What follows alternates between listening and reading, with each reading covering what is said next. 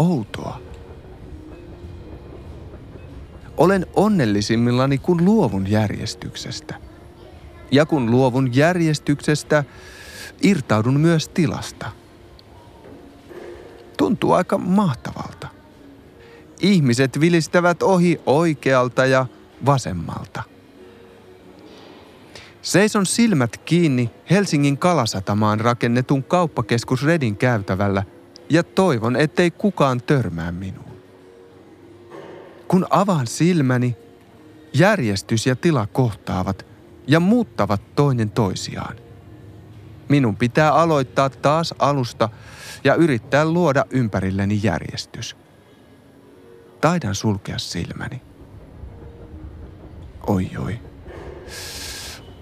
Olen eksyksissä. Ja eksyminen perustuu aina siihen, että tila ja käsitys siitä eivät täsmää. Että elän toisessa järjestyksessä kuin ulkoinen maailma. Kaivan taskustani vanhan peruskartan 70-luvulta. Lehti 2034 06. Joku on käynyt vuosikymmeniä sitten mittaamassa tämän satama-alueen. Ratalinjat ja laiturit. Muistan, kuinka tällaisten karttojen avulla suunnistettiin koulun liikuntatunnilla. Nyt peruskartta on kuitenkin hyödytön. Avaan siis puhelimestani maanmittauslaitoksen sovelluksen ja yritän tarkentaa.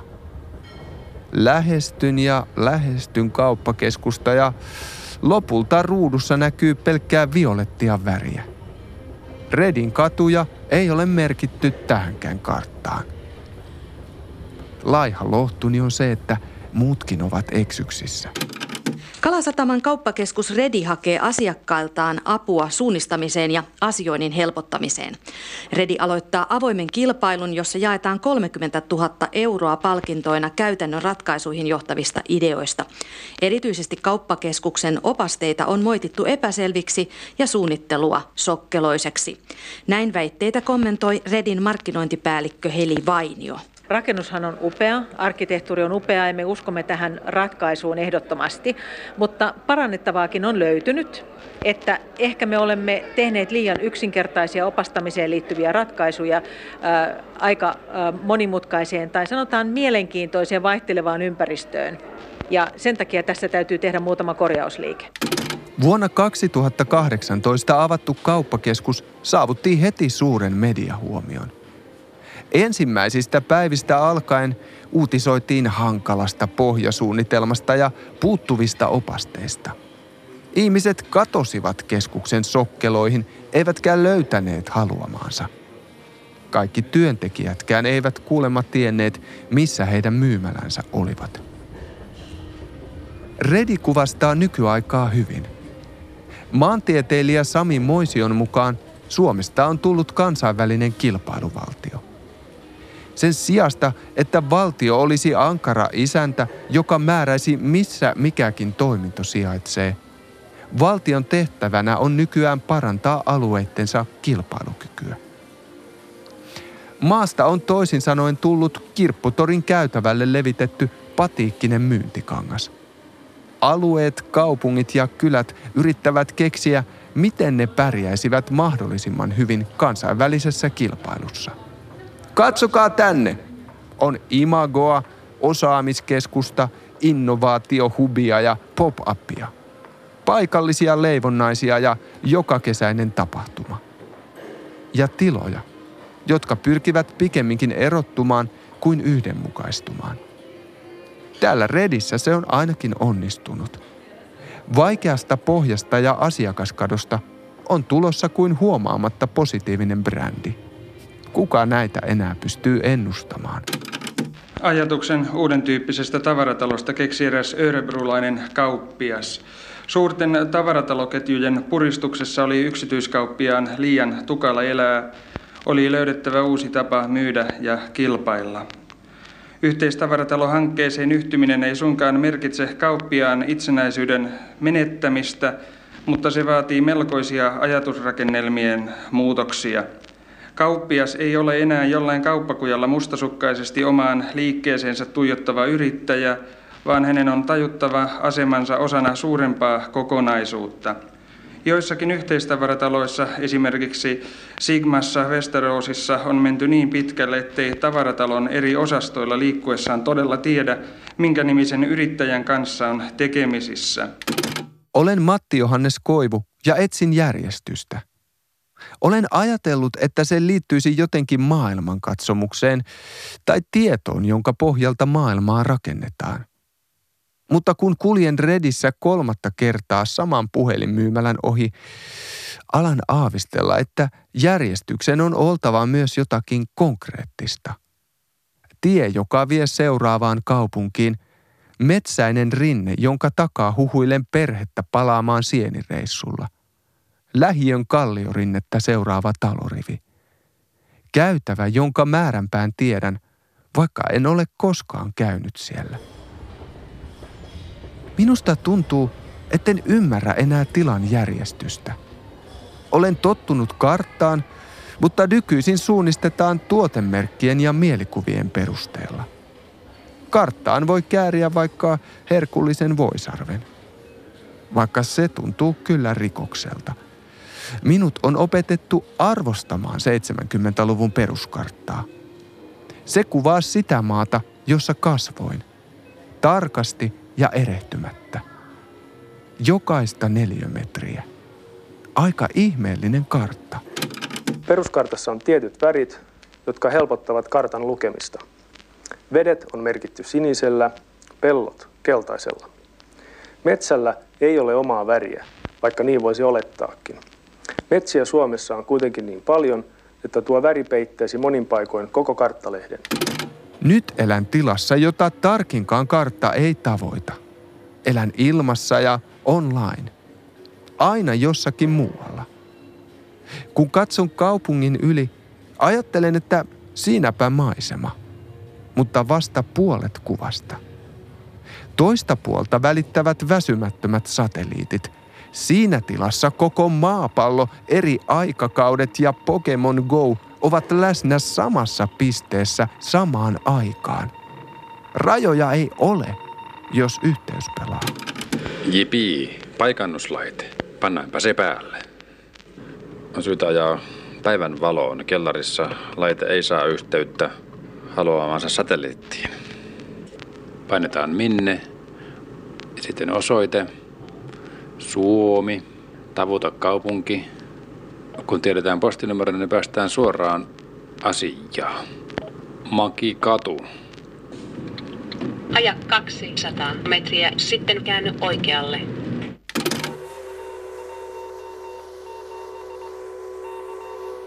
Miltähän maailma on tuntunut ennen Rediä ja näitä perhanan karttasovelluksia? Voi kuinka se oli kovin hauskaa, kun eilen kuulin isän äänen telefonissa. Se kuului niin hyvin. Olin juuri käsityötunnilla, kun Iida tuli hakemaan. Olisipas se hauskaa, kun kotiinkin olisi telefoni. Sitten hän saisi niin usein puhua.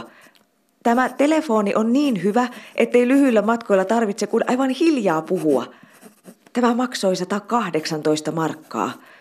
Kun Karle eilen oli Jyväskylässä, niin hän sieltä kolme eri kertaa jutteli tänne. Rantasen perhe on levittäytynyt ympäri Suomen maata 1800-luvun lopussa. Yksi asuu Keuruulla, yksi Helsingissä, yksi Jyväskylässä ja loput Hämeessä. He ovat kaiken aikaa liikkeessä. Kaikki yrittävät pitää yhteyttä toisiinsa.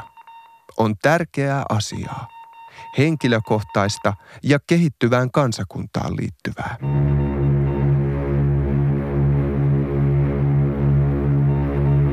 Suomen yllä laskeutuu tiedonvälityksen verkko, jonka piirissä säätyläiset haluavat olla. Topparoikat hakkaavat kiskoja maahan ja lennätin insinöörit kompastelevat metsässä kädet kohmeessa. Tarina modernin tilan järjestämisestä alkaa tästä. Tunsitko sinä Aliina eilen telefonissa minun puheeni?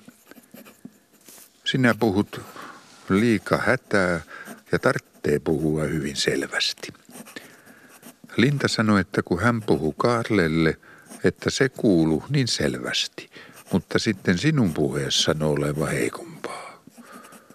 Kyllä ne puhelukoneet on hauskat. Kyllä minä luulen, että me retulaisetkin ensi suvena laitamme telefoonin. Laitamme radan kautta hattuloon. Vuonna 1899 Suomessa julkaistaan maailman ensimmäinen kansalliskartasto. Tiedemiehet ovat kierrelleet pitkin maata keräämässä tietoa ja tilastoimassa kaikkia mahdollista. Missä sijaitsevat telefonit ja telegraafit? Millainen on maan väentiheys? Ja kuinka jakautuu sahatuotteiden vienti? Atlas on tarkoitus esittää vuonna 1900 Pariisin maailmannäyttelyssä. Siksi siitä on tehty myös ranskankielinen editio. Näin autonomisen Suomen yllä laskeutuu toinenkin verkko. Kuva maasta ja sen kehitystasosta. Anteeksi, missä päin on isänmaa? Rantasen perheen uusi puhelin ei ehtinyt tähän karttaan, mutta seuraavaan ehkä. Kun maailman näyttelyn vieraat selailevat Suomen kartastoa, heidän on helppo uskoa kauniisti piirrettyyn valtiokokonaisuuteen. Mutta maan pinnalla tilanne on toinen. Paikallistasolla Suomi on vähintään yhtä paljon satua kuin totta. Voidakseen uskoa siihen, ihminen tarvitsee mielikuvitusta ja karttaa. Valtakunta mahtui yhdelle karttalehdelle – mutta kuva oli romanttinen ja suuruuden hullu. Sen oli määrä vakuuttaa omat ja muiden maiden kansalaiset autonomisen Suomen kyvykkyydestä. Samaan aikaan ihmisten oli vaikea ymmärtää, kuinka liikkuminen, ajan ja tilan välinen suhde pitäisi ajatella. Minä lähden täältä luultavasti perjantai-aamuna. Pääsen yhden aikaan Tampereelle ja sitten puolen tunnin päästä Keuruulle – Kyllä Tampereelle tultua niin kaduin, etten sentään sunnuntaina lähtenyt kotiin. Olisinhan koko maanantai-päivän saanut olla siellä. Kun kuulin äänenne, olin jo niin likellä. Rantasen sisarukset kertovat pyhäkoulussa oppilaille isänmaasta. Että he ymmärtäisivät, missä asuvat ja millainen heidän kotimaansa on. Että jokainen paikka yhdistyisi kansalliseen kokonaisuuteen – että ihmiset ymmärtäisivät olevansa isänmaassa samaan aikaan, kun he selvittelevät kalaverkkoja kotimökkinsä edessä. Anteeksi, olenko nyt kansallismaisemassa? Suurin osa Suomesta on kuitenkin tavoittamattomissa suurimmalle osalle suomalaisista. Ihmiset kyllä liikkuvat, mutta usein matkat menevät toisin kuin oli suunniteltu. Junat ovat kohtuullisen luotettavia – mutta kiskojen päätyttyä alkaa seikkailu. Onko Kievarin hevosmies tänään ajokunnossa? Mistä löytyisi renki soutamaan neidit salmen poikki? Tai mihin voi jäädä yöksi, nyt kun laiva ei tullutkaan? Kelirikko on vielä asia erikseen. Silloin ei meinaa päästä edes pois kotipihasta. Kun jalat juuttuvat kohmeiseen mutasohjoon, tulee vain harvalle mieleen, että tuokin sohjo on sitä isänmaata. On vielä pitkä matka siihen, että Helsingistä Rovaniemelle pääsee puolessa toista tunnissa.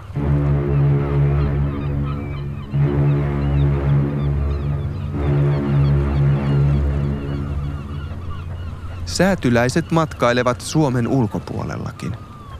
Koko Eurooppa on matkalla samaan suuntaan. Vaikutteet liikkuvat Hatut nousevat ja laskevat herrojen tervehtiessä toisiaan boulevardeilla. Suomen maantieteellisen yhdistyksen kokouksessa juodaan Argentiinasta saatua baraguaiteita. Maistuukohan se professori Roosbergille? Rantasen perheen hämäläinen kansallisromantiikka sopii yhteen koko aikakauden kanssa. Perheen vävypoika Kaarle – matkustaa Tanskaan ja Englantiin asti.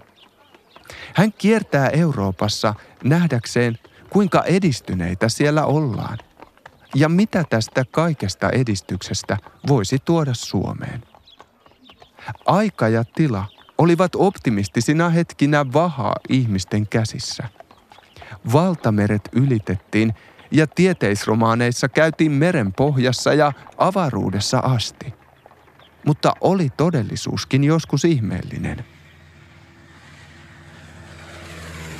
Hetken kesti odottaa junan lähtöä, mutta se hetki oli oikein ihmeellinen, sillä avoimesta vaunun ikkunasta kuulin merkillistä, kovaa surinaa. Kun sinne katsoin näin horisontissa kaukana niin kuin suuri ilmanlintu olisi lentänyt Ovenbergiin päin kovaa kyytiä. Se oli oikea lentokone. Äkkiä se olikin junan kohdalla eikä enää korkealla ilmassa. Se teki kaksi kaunista kaarosta vinossa asennossa.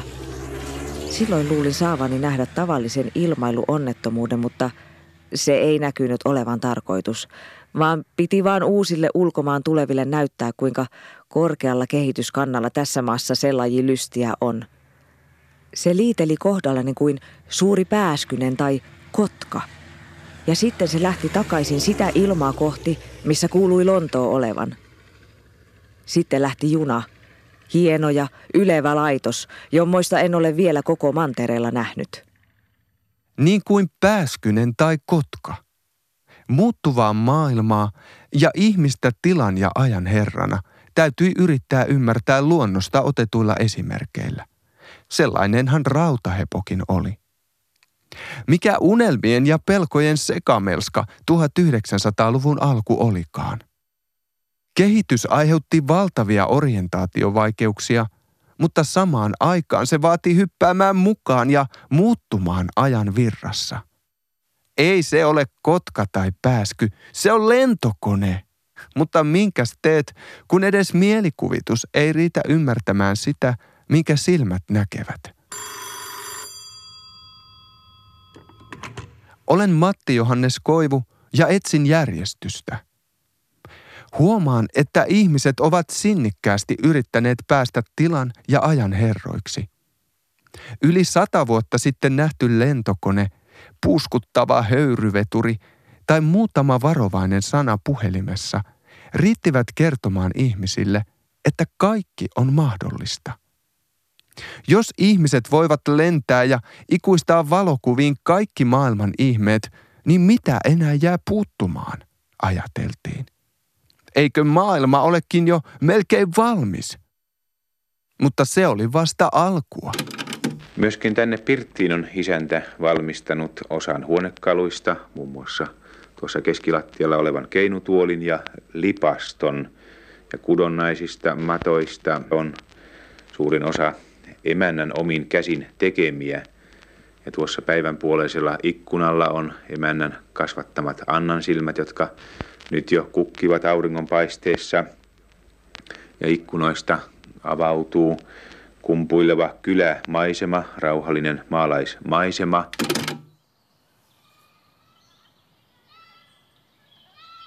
Tyttö kurkistaa katonharjan takaa. On kesä 1955. Viimekesäinen kattohuopa tuntuu kuumalta ja karhealta käsissä. Lapsi tietää, ettei saisi olla katolla, mutta joku hänet sinne veti. Tuskin sentään topelius, vaikka tyttö olikin viime syksynä lukenut koulussa maamme kirjasta, miten lapsi kiipesi kotitalonsa katolle – katsomaan isänmaata. Opettaja piti kirjan kohtausta kauniina ja tarttuuhan sellainen innostus. Kuvaus oli kirjoitettu 1870-luvulla, mutta kosketti vielä 50-luvun lapsiakin. Suomineito, meidän isämaamme, näytti kovin pieneltä ja vähäpätöiseltä siellä maailman muiden maiden joukossa – siitä huolimatta Suomi on meille jokaiselle kuin suuri koti sen oman pienen kodin ympärillä, jossa asumme. Miten turvallinen maisema katolta katsottuna olikaan. Tytön maailma oli samanlainen kuin se Rantasen sisaruksille oli ollut. Rakennukset samoilla paikoilla, pellot siinä, missä ne olivat aina olleet. Uimareissut äidin kanssa – niityltä kerätyt sinikellot ja päivänkakkarat. Juotiin leikkikahvia pienistä kupeista. Lentokoneista tyttö ei osannut olla yhtä innoissaan kuin Kaarle 50 vuotta aikaisemmin. Isä oli kertonut, miten venäläiset koneet olivat lentäneet sodan aikana taivaan halki. Ja joskus tyttö mietti, tulevatko ne uudestaan.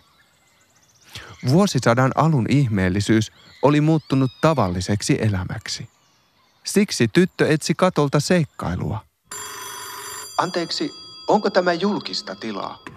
Isä puhuu kuistin eteen pysähtyneelle vieraalle miehelle jotenkin asiallisemmin kuin tavallisesti. Tyttö vakoilee piipun takaa. Mies näyttää muistiinpanon välineineen hyvin tärkeältä, vaikka saappaat ovat mutaiset, retkihousut märät ja hiukset sekaisin. Mies kertoo isälle piirtävänsä karttaa. Tähän asti maalla on eletty omassa rauhassa, mutta alkaako nyt tapahtua? Sonkajärven palveluvarustus käsittää valtionkin virastoja. Veropiiri, nimismies, sairausvakuutustoimisto, kansaneläkelaitoksen piiriasiatoimisto.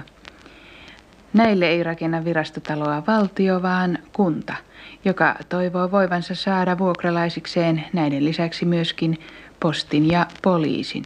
Kartoittaja kuuntelee, näyttää välillä suurta muovista karttalevyä ja kyselee nimien perään. Tarkkaa tuntuu olevan. Tytöstä tuntuu, että mies tunkeutuu heidän maailmaansa, puhuu heidän metsistään ja uimapaikoistaan. Ja totta se onkin.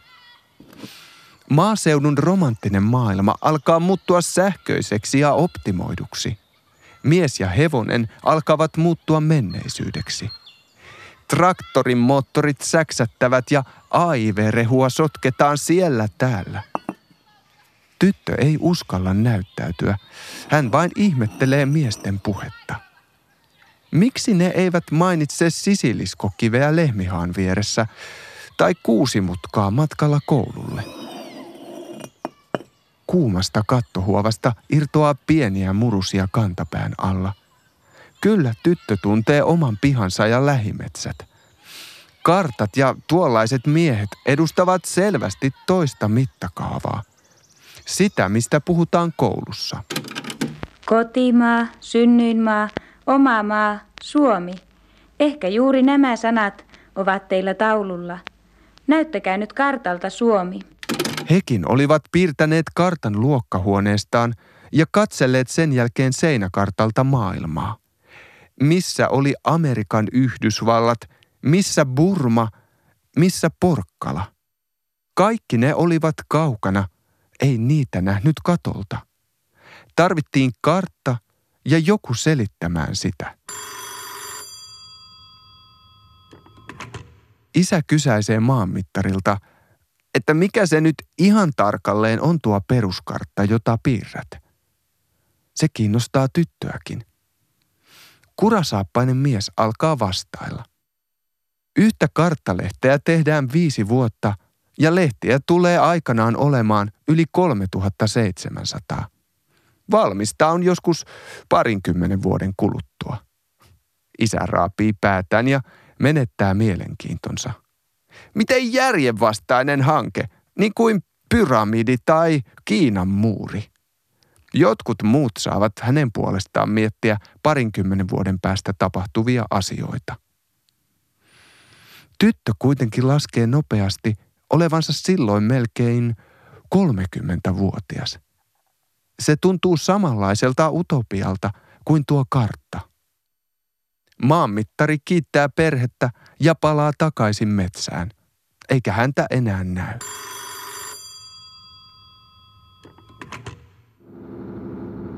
Seuraavaksi saapuu tulevaisuus maansiirtokoneiden kauhoissa. Kun maansiirtokoneet häipyvät, tulee asfalttitie. Tietä pitkin häipyy viimein tyttökin, kohti tuntematonta. Yhtäkkiä se, mikä on ollut koko maailma, on enää pieni pihapiiri keskellä metsää. Tässä vedellään viimeisiä viivoja peruskarttaan, josta tulee koko valtakunnan kartastojärjestelmän runko. Suomen peruskartoitus aloitettiin 30 vuotta sitten, ja nyt tämä työ alkaa olla valmis. Viimeiset karttalehdet ovat menossa painoon. Peruskartta on kuusivärinen maastokartta, jossa maasto tuodaan esiin mahdollisimman täydellisesti. Sen mittakaava on yksi 20 000. Peruskartaston valmistuminen merkitsee käytännössä myös sitä, että Suomesta ei enää löydy yhtään niin sanottua valkoista läikkää, uutta aluetta. Nyt on jokaisella mahdollisuus saada painettu kartta mistä valtakunnan kolkasta tahansa. Kun peruskartta valmistuu vuonna 1977, valmis karttasarja luovutetaan tasavallan presidentti Urho Kekkoselle kuin valtakunnan avain. Tuossa, ole hyvä. Kävelimme jokaisen neliökilometrin varmuuden vuoksi läpi, vaikka suurin osa ihmisistä ei huomannut mitään. Peruskartta oli hyvinvointivaltion tilanhallintaa. Jokainen paikka oli kartalla samanarvoinen, saman järjestelmän osa. Ja kartta antoi välineen, jonka avulla uutta Suomea saattoi suunnitella. Tuonne uusi koulukeskus, tuonne terveysasema, tuohon koskee voimalaitos, tuon pellon halki sähkölinjat ja tuohon tie ja tuohon tonttiraja. Vuoden 1899 kartasto oli utopia maasta ja sen ihmisistä. Peruskartta oli jo todellisuutta. Maa oli nyt otettu haltuun. Se kuului virastoille ja lupa-asioista huolehtiville. Rikkaat maanomistajat soittelivat ja raivosivat, kun eivät enää saaneet rakentaa niin kuin halusivat. Miten niin kuusi mökkiä rantakilometrille – minä soitan kunnanjohtajalle. Anteeksi, olemmeko nyt hyvinvointivaltiossa? Tarina suomalaisesta tilan järjestämisestä on edennyt 70-luvulle. Tyttö ajattelee kuusi mutkaa ja sisiliskokiveä kaksiossaan Kannelmäessä. Juuri kun yhteiskunta on saanut kansalaiset kartalle, he alkavat karkailla. He arvostavat vapaa-aikaa, matkailua ja uutta elämäänsä kaupungissa. Antaa maaseudun tyhjentyä. Hyvinvoivat ihmiset lentävät pois karttalehdeltä ja palaavat takaisin aivan miten haluavat. Vuosisadan alun unelmat ajan ja tilan voittamisesta ovat täyttyneet. Mutta miltä se tuntuu? Palattuaan keihäsmatkalta Teneriffalta voi katsoa Kolumboa. Ehkä sen voisi kiteyttää näin. Maan valloitustarinan loppuhuipennus ei ollut kummoinen. Jo moneen kertaan on todettu, että yhteiskunta meillä murroskautta. Maaseutu autioituu, tilat jäävät tyhjilleen tai vaihtavat omistajaa. Tilojen asukkaat pakenevat maaseudulta, taajamien väkiluku kasvaa, työttömyys lisääntyy. Kesäisin tyttö palaa auttamaan vanhempiaan heinätöissä ja kantaa transistoriradiota ranteessaan. Äiti suuttuu joka kerta, kun työt eivät suju. Se on kuulemma radion vika. Kahta mittakaavaa ei voi laittaa päällekkäin. Äidin maailma loppuu kirkon kylälle, tytölle se on vasta alkupiste. Kotona Helsingissä – Tyttö on merkinnyt itselleen tärkeät paikat kotikylänsä peruskarttalehteen. Se on painettu nastoilla eteisen seinälle. Hän ei halua unohtaa, mistä on kotoisin. Välillä hän katsoo karttaa epäuskoisena, muistaa uimaretket ja kukkaseppeleet porraskivellä. Tuon maailman rinnalla on jotakin uutta, Jotakin, minkä mittakaavaa on vaikea hahmottaa. Suoria teitä, leveitä siltoja ja uusiksi rakennettuja keskustoja. Anteeksi, olenko nyt kotona? Suomalaisen tilan järjestämisen tarina on tullut käännepisteeseen. Järjestys hajoaa sitä mukaan, kun sitä piirretään kartalle. Eivätkä ihmiset osaa vastata tuohon muutokseen, muuten kuin piirtämällä karttakuvan päälle sen, mitä eivät enää näe. Maalle syntyi arvoa. Maa kasvatti elannon. Mitä suuremman alueen omisti, sitä paremman elannon sai. Vahvempi yksilö sai yleensä suuremman alueen ja heikompi pienemmän. Ihmisen on turvallisempaa asua laumassa. Näin syntyi kyläyhteisöjä, taajamia, kaupunkeja ja niin edelleen. Mitä taajemmaksi asutus kasvoi, sitä arvokkaammaksi maa tuli. Yhteiskunta ryhtyi säätelemään maan käyttöä. se ryhtyy kaavoittamaan ja luovuttamaan rakennusoikeuksia. Mitä enemmän rakennusoikeutta maalle osoitetaan, sitä kalliimpaa se on. On tilan järjestämisen loppunäytöksen aika. Tämä onkin se vaikein kohta. Minun pitäisi löytää itseni keskeltä muuttuvaa tilaa. No, kun ihminen eksyy, hän yrittää palata omia jälkiään takaisin. Ehkä minunkin kannattaa siis katsoa taaksepäin ymmärtääkseni missä olen. Synnyin rakennemuutoksen Suomeen.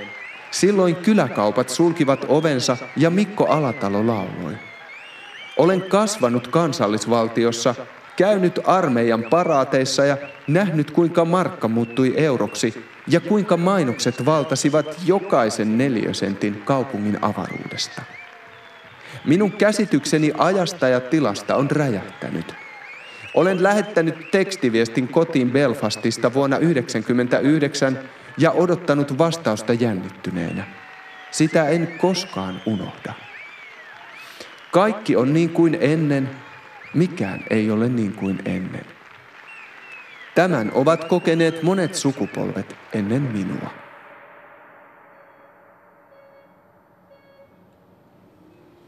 No niin. Olen taas kartalla ja uskallan palata Rediin. Taskussani on ehyt tarina suomalaisesta tilasta. Tilaa on järjestetty ja otettu haltuun 150 vuotta, jotta voisin matkustaa metrolla palveluiden äärelle hyvinvoivassa maassa. Kansalaistaitoni ovat erinomaiset ja nykyaika on sujauttanut käteeni kolmanneksi uusimman iPhonein. Siri-palvelu on valmis vastaamaan jokaiseen kysymykseeni. Mutta mitä käykään? Eksyn taas. GPS-paikannin toimii koneen logiikalla. Se ei tee virheitä. Tai jos ikään kuin tekisikin, se ei siitä hätkähdä. En osaa lukea tilaa, koska en tiedä millä logiikalla se toimii. Tarvitsen siis suunnistusapua tänne Rediin. Olen pyytänyt seurakseni Sakari Topeliuksen ja 60-luvun helsinkiläisen suunnittelupäällikön. He jos ketkä tietävät, miten tilaa järjestetään. Toinen on ollut luomassa kokonaiselle kansakunnalle käsitystä siitä, mitä tuon kansakunnan tilat ja historia ovat. Ja toinen on päättänyt, minne ja millaisiin paikkoihin kymmenet tuhannet maaltamuuttajat asutetaan. Mitä Sakari sanot? Tämä taitaa olla aika lailla toisenlainen paikka kuin 1800-luvun kotiseutusi. Näinhän siis kyllä tiedän rakastaa tuota pientä kotiani. Mutta en vielä oikein ymmärrä, miten rakastaa sitä suurta kotia, jota isänmaaksi sanotaan. Paljonhan siellä on toisin kuin meillä kotona. Tiet ovat toisenlaisia, talot ovat toisenlaisia – Ihmiset ovat toisenlaisia. Saatanhan eksyä siellä, missä en ikänä ole ollut. Niin vain kotini kyllä tunnen, mutta mikä on isänmaani? Niin, tosiaan. Mikä on isänmaasi? Joskus asettelit sen kiintopisteiksi Paikkarin torppaa, oravaisten taistelukenttää ja Fagervikin kartanoa. Nykyisin ihmiset tuntevat paremmin Big Bogin, Bali Brunchin, Supertrine ja Flying Tiger Copenhagenin ja eksyvät sitten keskelle kauppakeskusta. Hahmotatko sinä yhtään, missä me olemme? Minä tiedän, että meidän maamme on ainoastaan vähäinen osa maan pinnasta. Mutta ennen luulin meidän asuvan keskellä maailmaa. Nyt tiedän, että Suomen maa on pohjaisessa osassa sitä maailman osaa, jota nimitetään Europaksi, ja sen meren lähellä, jota sanotaan Itämereksi. Kuulehan Sakari, minä luulen, että maamme kirja ei enää toimi. Maailma on monimutkaisempi kuin mitä annat ymmärtää. Vai tätäkö koetat juuri sanoa, että maailmaa ei kannata koettaa ymmärtää kaikilta kanteilta? että on parasta tyytyä ottamaan valmis järjestys, tässä tapauksessa teidän kehittämänne, ja sopeuttaa oma käsitys maailmasta siihen. Pelkää vain, että maailmasta tiedetään nykyisin liikaa, jotta tuo toimisi. Sukupolveni koti on samaan aikaan kaikkialla ja ei missään. Perityn mökin rantakivellä ja toisella mantereella. Tai vaikka täällä kauppakeskuksessa hetken aikaa. Anteeksi, missä minä olen? Sinne meni Topelius. Toivottavasti hän löytää tien ulos. Ainakaan hänen ei kannata suunnistaa Nummeliinin vanhan kaavakartan avulla. 1870-luvulla tässä oli vettä. Mutta eiköhän Sakari pärjää. Hän tietää, että tähti vie koivun luo. Täällä sisällä tähdet eivät kuitenkaan näy. Tarvitaan siis tilan asiantuntijaa. Onneksi vierelläni on Helsingin kaupungin suunnittelulautakunnan entinen puheenjohtaja Arne K. Leskinen. Sinä tunnet varmasti ostoskeskukset ja järjestykset hyvin. Olithan aikoinaan järjestämässä Helsingin olympialaisiakin. Mistä täältä saikaan sen huippuluokan napolilaisen pizzan? Meillä kehitetty ostoskeskustyyppi on eräänlainen muunnos mainitsemistani amerikkalaista suurostoskeskuksista, jotka on sijoitettu liikenteellisistä syistä kaupunkien ulkopuolella. Tämänkin ostoskeskuksen, jonka suojissa juhlaa vietämme pääasiallisena ja voisipa sanoa melkeinpä yksinomaisena tarkoituksena, on palvella vain rajoitetun alueen Kontulan asukkaita. Anteeksi, sinulle taisi sattua väärä puhe mukaan. Emme ole Kontulassa, vaan Redissä. Eikä nyt ole vuosi 1967, vaan 2019. Ostajalla on ilman ajanhukkaa ja pitkiä kävelymatkoja mahdollisuus suorittaa sekä laadun että hintojen vertailua eri yrittäjien tarjoamien tuotteiden välillä. Yrittäjien kannalta katsoen ostoskeskus tarjoaa mahdollisuuden toiminnan rationalisoimiseen, mikä useimmiten merkitsee sekä tilojen että varsinkin henkilökunnan säästöä.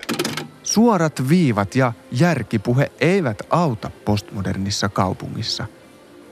Täällä tilojen on määrä tuottaa elämyksiä ja mukautua niihin. Päivän sana on joustavuus. Tämä kannattaa painaa mieleen. Anteeksi, Olenko minä nyt liminaalisessa tilassa? Tässä sitä ollaan.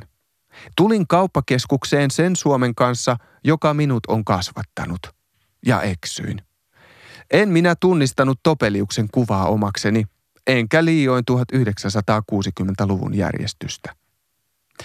Oikeastaan alan epäillä, etteivät nuokaan olleet järjestyksiä muuten kuin idean tasolla – Ihmiset tonkivat tunkioitaan maalla ja katselivat jatkoaikaa lähiöissään. Todellisuus oli peltotilkun tai television kokoinen.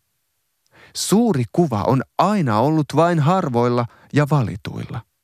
Ehkä siis lähetän Leskisen metrolla kohti Kontulaa ja toivon, että joku siellä ymmärtää hänen tilakäsityksensä hienouden. Sujautan kuitenkin varmuuden vuoksi hänen taskuunsa pienen muistilapun. Eksyminen on vain sitä, etteivät sisäinen ja ulkoinen järjestys kohtaa.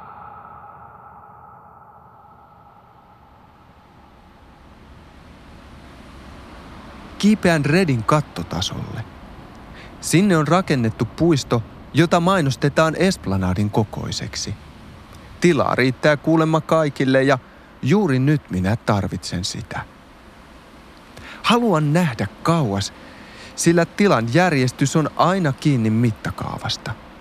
Mitä lähempää katson tilaa, sitä todennäköisemmin näen vain kaaosta.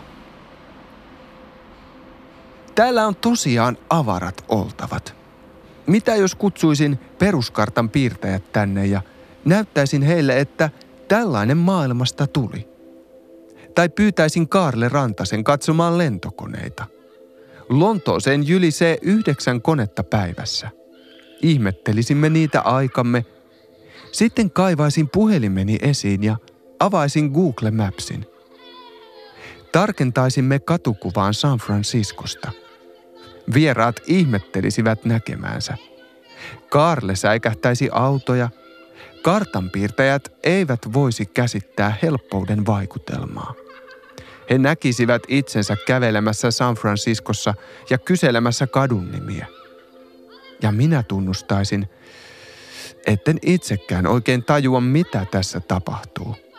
Miten voimme olla tuolla kadulla, vaikka olemme tässä? Sitten loitontaisin kuvaa. Nousisimme kaupungin ylle. Näkisimme teidän logiikan, hahmottaisimme minne ne vievät. Meillä alkaisi olla jo turvallinen olo. Jatkaisimme matkaa mantereen ylle. Näkisimme kaupunkien väliset suhteet, osavaltioiden rajat, valtiorajat, kaikki nuo jaot, jotka kulkevat tilassa ja ohjaavat ihmisten kohtaloita. Sitten menisimme vielä korkeammalle, sinne mistä maa näkyy vain rauhallisena ja kauniina pallona. Taideteoksena pikemminkin kuin järjestyksenä. Tuolta voisin laskeutua evästauolle 50-luvun kartanpiirtäjän vierelle. Siinä istumme, katselemme yhdessä maisemia ja annamme hengityksen tasaantua. Kävimme juuri sentään avaruudessa. Sitten maanmittari alkaa kertoa, miten Suomi aikoinaan käveltiin kartalle. Neljä kilometri kerrallaan, 60 metrin välein määritellyin linjoin – kaikki kiinnitettiin koordinaatistoon ja koordinaatiston kautta osaksi muuta maailmaa. Jokainen paikka silkkaa utopiaa. Tuosta utopiasta löytäisin myös mökin katon. Auringon lämmittämän taskun savupiipun juurelta. Siellä pieni tyttö kertoo innoissaan viimeisimmistä tutkimusretkistään. Rannalta löytyneestä hassusta linnusta – joka oli lähtenyt lentämään vedenpintaa pitkin ja huutanut kovalla äänellä. Sisiliskoista auringon lämmittämällä kivellä. Siitä, miten tikapuun jokainen askelma on vähän erilainen. Maapallo voi olla myös noin pieni. Suomi on ollut ihmisille monen kokoinen. Se on ollut salainen uimapaikka, pientilan pihapiiri, lähiö – tai kokonainen valtakunta koulukirjan sivulla. Mittakaavaa on ollut vaikea käsittää. Aina on tarvittu kartta ja joku selittämään sitä. Missä olemme ja minkä osana? Kuva on muuttunut kaiken aikaa. Minuakin on ehditty piirtää jo monenlaisiin karttoihin suomalaiseksi, eurooppalaiseksi ja maailmankansalaiseksi. Kuluttajaksi rediin ja viimein seisomaan lasten kanssa kerrostalon pihamaalle. Todellista on vain se, mikä itse näen ja tiedän. Kaikki muu on kertomusta. No kuka sitten on kertonut? Topelius se pitti aikanaan lapset pihamaalta valtakuntaan. Sitten nuori valtio päätti kävellä jokaisen suon ja mäennyppylän yli ja piirtää yhtenäisen maan, peruskartan kuusivärisen utopian. Nyt suuremman kartan ja järjestyksen piirtää Google tuhansine kuvausautoineen, enkä osaa edes arvata seuraavaa piirtäjää ja mittakaavaa. Mutta yhden asian tiedän. Aikamoisia satusetiä kaikki.